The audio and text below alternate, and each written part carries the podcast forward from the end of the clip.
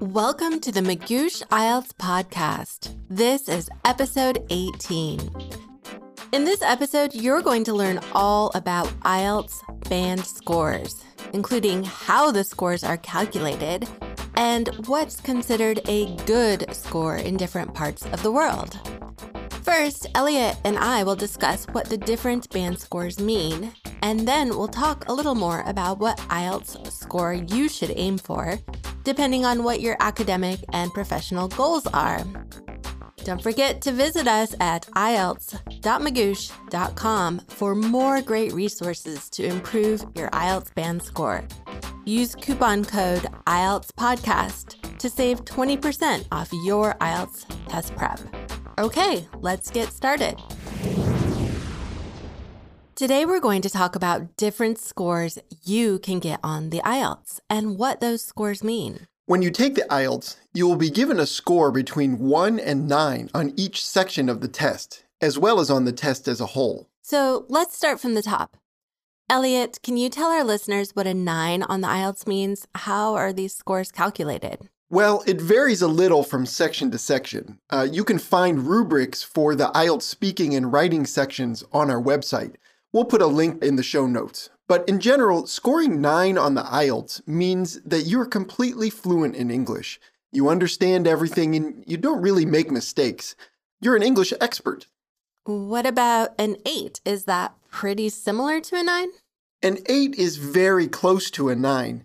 It means you're basically fluent, but you might make a few mistakes, in especially tricky or unfamiliar situations. Maybe you're not an expert, but you're very, very good at English. Okay, I'll take seven. A score of seven on the IELTS means that you're good at English, but you do make mistakes sometimes. The difference between a seven and an eight would be that eights really only make mistakes in extremely difficult situations. A score of six means you're a competent English user.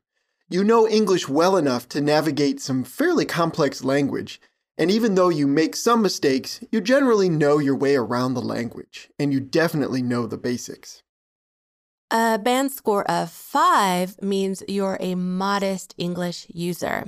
You definitely make mistakes, but you're still able to understand overall meaning in most situations, especially ones that you're familiar with. If you score a 4, you would be considered a limited English user. You can really only understand basic English in familiar situations, and beyond that, you have problems understanding or expressing yourself.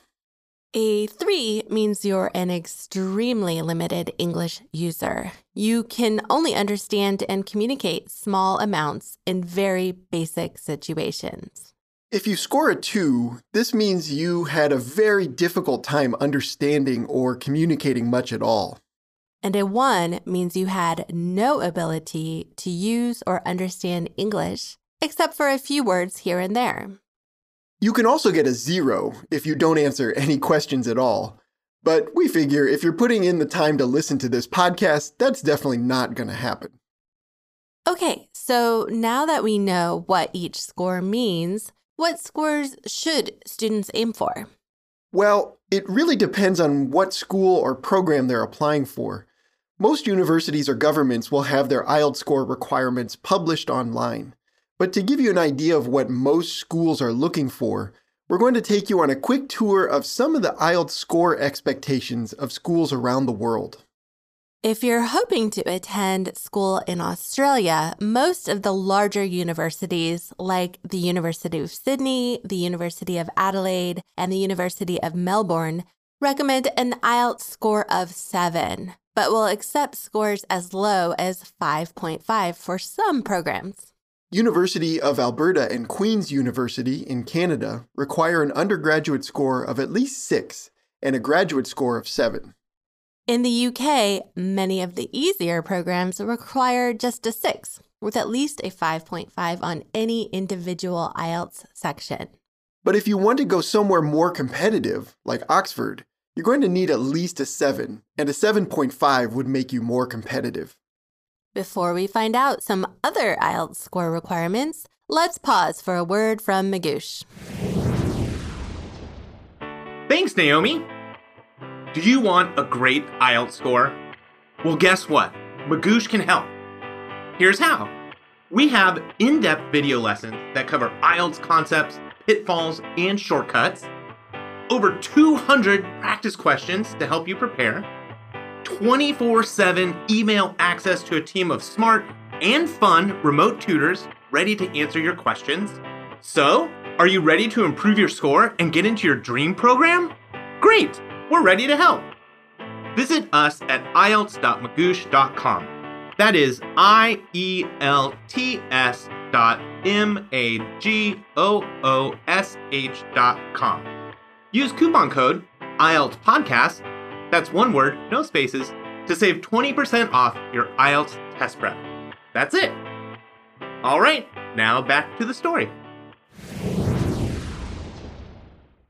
So, Elliot, what's a good IELTS score for students who want to attend university in the United States? The US government is one of the only governments without a minimum IELTS requirement. But US universities tend to have higher score requirements than many other parts of the world. In general, you'll want at least a 7, although a 6 or a 6.5 will still allow you to qualify for many US schools. The takeaway here is that if you're applying to a competitive school anywhere in the world, you'll probably want to aim for an IELTS score of 7.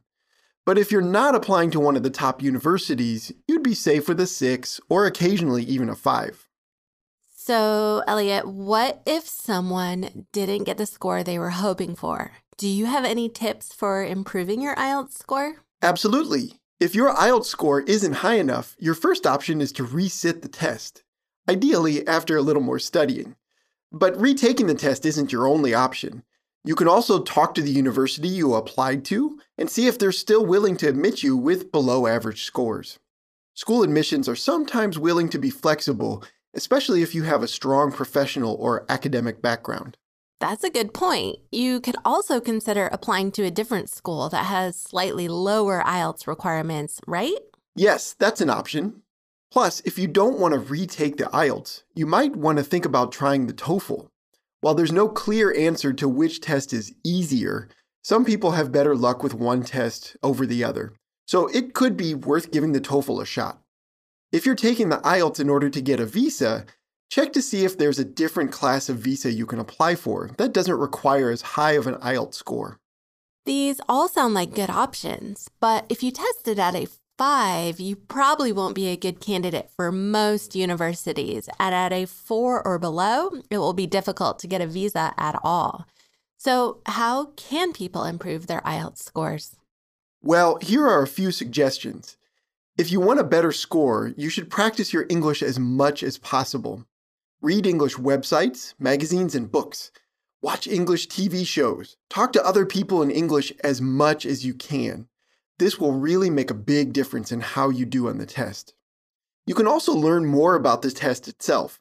Make sure you know everything you can about the IELTS the timing, the format, the types of passages, audio tracks that will be on there, everything. This way, you can get over any nerves you have and you won't be stressed out on test day. What about getting feedback on your writing and speaking from someone who knows English, such as a classmate, teacher, or friend? Yes, that's a great suggestion. Just make sure it's someone whose judgment you can trust. You should also try to find good vocabulary word lists and practice using your English vocab in context. Just knowing the definitions of words won't be enough for you to get the score you want on the IELTS. You'll have to know how and when to use them. And don't forget to take care of yourself on test day. More often than not, if a student gets a lower score than they were expecting, the reasons are physical. Maybe they were too tired, or they got hungry and lightheaded during the exam. Or maybe they were sick. Make sure this doesn't happen to you by resting well and eating well the day before the test and on the morning of. Being healthy, alert, and calm during your IELTS exam will make a huge difference. Definitely. So, the takeaway here is that a good IELTS score varies depending on what school or program you're applying to. But if you have at least a 7, you're in good shape. And if you score a 5 or lower, you'll want to retake the test or consider some other options. But don't stress too much. There are lots of ways you can improve your IELTS score.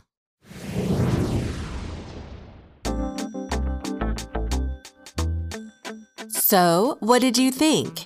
If you need more practice, check out the show notes for a transcript of this episode and links to the resources we mentioned. Oh, and by the way, we're still looking for volunteers to help us translate our show transcripts from English to your first language. If you're interested, please email me at naomi at magoosh.com with the subject line translation and let me know what language you can translate into. Thanks for listening. If you like our show, help us out by leaving a rating and review in Apple Podcasts or wherever you listen.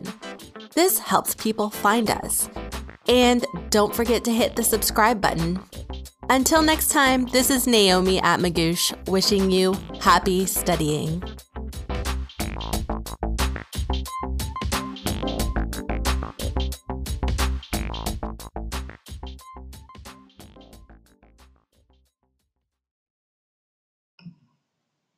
Hello, everybody, and sorry to interrupt, but I just wanted to mention a few things that can help you. All right, so I want to help as many of you as possible. You can get a free 30 minute check of your English level, your OET, IELTS, or any other things that you're trying to achieve here with me. If you're trying to uh, pass your interviews, maybe you're attempting to get a job overseas, you would like to know how you're sounding and what a native speaker really would say about your responses in an interview or an IELTS or OET test, for example. Um, check out that at ESL, businessenglishexperts.com. If you're looking more for career and immigration coaching and would like to discuss your plans, then you can hit me up over at initial-impact.com. But both of those sites, the links take you to the same end result, which is a booking page for 30 minutes free of charge to book your session, time and date you pick on Zoom. Also, if you're doing IELTS and OET and you would like help with your written or speaking tasks too, and you don't or can't have time to book a session with me in person on a live call, which again I can do, you can get live one-to-one coaching on Zoom anytime you like. But if it's hard for you, then take advantage of my IELTS and OET written and spoken task service, which means that you buy credits, 10 credits, 10 tasks, and you can submit your spoken audio files to me for critique and review, and then I will respond within 36 hours with a full review of your transcript and to tell you where you sounded good, where it fell down, and the corrections. Okay. Um, for your written IELTS and OET, again, you can select all the tasks on my booking site, which the links are all uh, all available. If you just go to ESL businessenglishexperts.com, you can find all these services there and follow the links. And what you'll be able to do is get a response from me within 36 hours with correction of your written task and then you get a chance to do it again with the corrections I've suggested, and I will also expand and give some other native phrases you might like to consider. So you're going to find out how to make yourself sound better, to hit the magical number um, that you need to get for word count, to pass and get the higher grade, and also how to expand your sentences and create essays because many students are struggling to know even how to, to create an academic layout of an essay. Um, you're going to fall down there too. When it comes to OET, it's slightly different, but the same process applies. We look at how you structure those referral letters and how you uh, write the client and the patient notes. Okay, so it's very specific depending on whether it's OET or IELTS. Um, I do it all. Me and my team, we are here to help you. Okay, so don't hesitate to reach out. And of course, please, please, please, if you'd like to purchase any books, then you can get that from the bookstore links. Again, you'll find those all on the site. So good luck, everybody, and hope to help you soon.